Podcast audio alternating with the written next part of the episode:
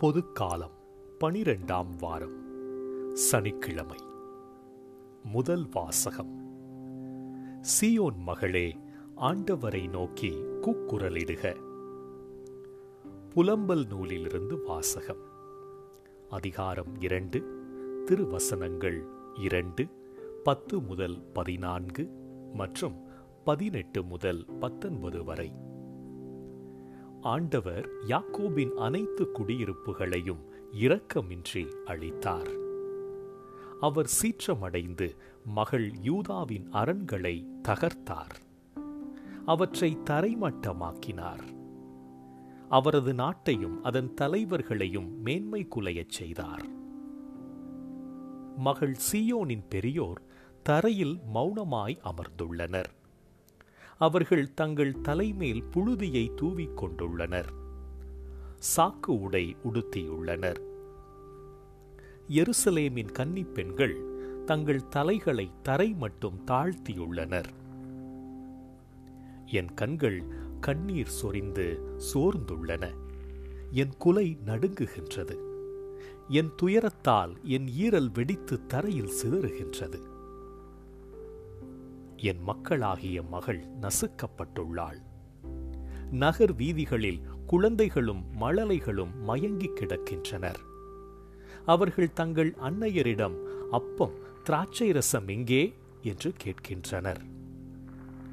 படுகாயமுற்றோரைப் போல நகர் வீதிகளில் அவர்கள் மயங்கி வீழ்கின்றனர், தாய்மடியில் உயிர் விட்டவர் போல் ஆகின்றனர். மகளே எருசலேம், உன் சார்பாக நான் என்ன சொல்வேன்? உன்னை எதற்கு ஒப்பிடுவேன்? மகள் சீயோனே, கன்னிப்பெண்ணே, யாருக்கு உன்னை இணையாக்கி தேற்றுவேன்?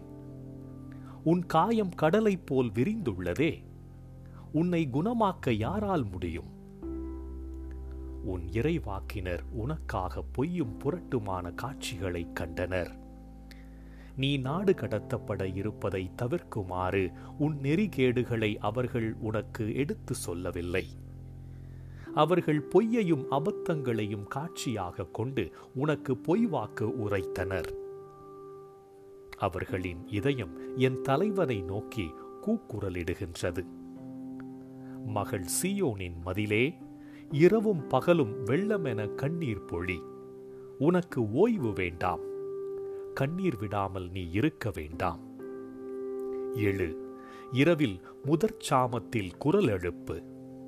உள்ளத்தில் உள்ளதை என் தலைவர் திருமுன் தண்ணீரைப் போல் ஊற்றிவிடு. தெருமுனையில் பசியால் மயங்கி விழும் குழந்தைகளின் உயிருக்காக அவரை நோக்கி உன் கைகளை உயர்த்து. ஆண்டவரின் அருள்வாக்கு. இறைவனுக்கு நன்றி.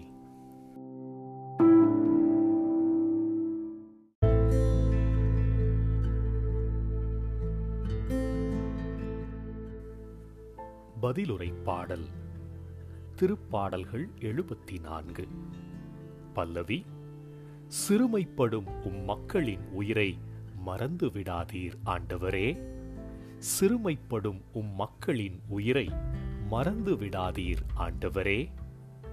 கடவுளே, நீர் ஏன் எங்களை முற்றிலுமாக ஒதுக்கிவிட்டீர்? உமது மேய்ச்சல் நில ஆடுகள் மேல் உமது சினம் ஏன் புகைந்தெழுகின்றது? பண்டை காலத்திலேயே நீர் உமக்கு சொந்தமாக்கிக் கொண்ட சபை கூட்டத்தை நினைத்தருளும். நீர் மீட்டு உமக்கு உரிமையாக்கிக் கொண்ட இனத்தாரை மறந்து விடாதேயும். நீர் கோவில் கொண்டிருந்த சீயோன் மலையையும் நினைவு கூர்ந்தருளும். சிறுமைப்படுத்தப்படும் உம் மக்களின் உயிரை மறந்து விடாதீர் ஆண்டவரே.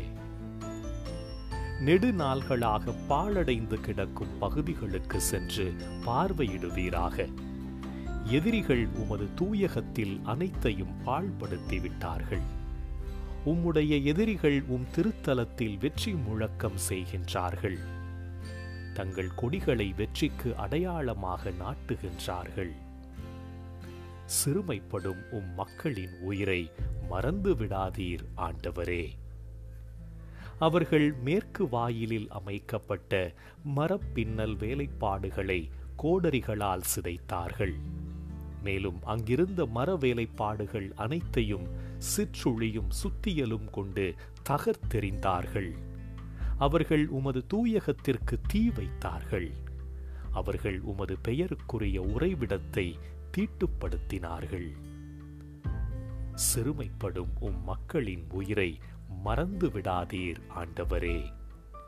உமது உடன்படிக்கையை நினைத்தருளும். நாட்டின் இருளான இடங்களில் கொடுமை நடக்கும் குடியிருப்புகள் நிறைந்திருக்கின்றன. சிறுமையுற்றோர் மீண்டும் வெட்கமுறாதபடி செய்யும். எளியோரும் வறியோரும் உமது பெயரை புகழ்வராக. சிறுமைப்படும் உம் மக்களின் உயிரை மறந்து விடாதீர் ஆண்டவரே. அல்லேலூயா, அல்லேலூயா. அவர் நம் பிணிகளை தாங்கிக் கொண்டார், நம் துன்பங்களை சுமந்து கொண்டார். அல்லேலூயா.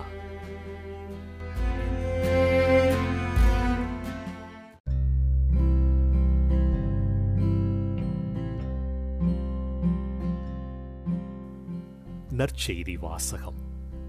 கிழக்கிலும் மேற்கிலுமிருந்து பலர் வந்து ஆபிரகாம், ஈசாக்கு, யாக்கோபு ஆகியோருடன் விண்ணரசின் பந்தியில் அமர்வர்.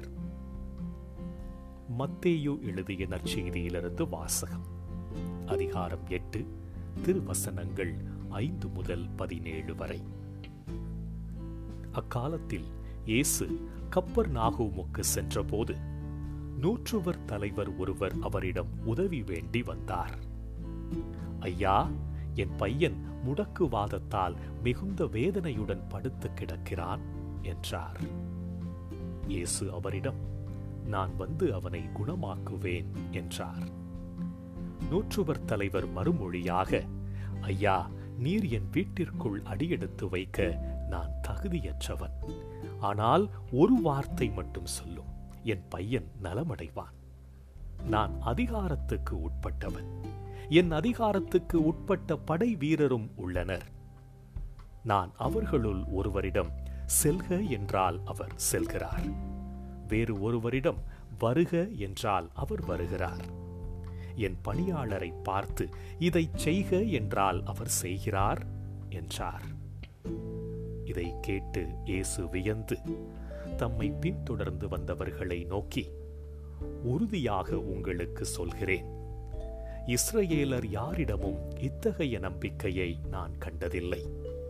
கிழக்கிலும் மேற்கிலுமிருந்து பலர் வந்து ஆபிரகாம், ஈசாக்கு, யாக்கோபு ஆகியோருடன் விண்ணரசின் பந்தியில் அமர்வர். அரசுக்கு உரியவர்களோ புறம்பாக உள்ள இருளில் தள்ளப்படுவார்கள். அங்கே அழுகையும் அங்கலாய்ப்பும் இருக்கும் என்றார். பின்னர் இயேசு நூற்றுவர் தலைவரை நோக்கி, நீர் போகலாம், நீர் நம்பிய வண்ணமே உமக்கு நிகழும் என்றார். அந்நேரமே பையன் குணமடைந்தான். இயேசு பேதுருவின் வீட்டிற்குள் சென்றபோது பேதுருவின் மாமியார் காய்ச்சலாய் படுத்திருப்பதை கண்டார். இயேசு அவரது கையை தொட்டதும் காய்ச்சல் அவரை விட்டு நீங்கிற்று. அவரும் எழுந்து இயேசுவுக்கு பணிவிடை செய்தார். பேய் பிடித்த பலரை மாலை வேளையில் இயேசுவிடம் கொண்டு வந்தனர். அவர் ஒரு வார்த்தை சொல்ல அசுத்த ஆவிகள் ஓடிப்போயின. மேலும் எல்லா நோயாளர்களையும் அவர் குணமாக்கினார்.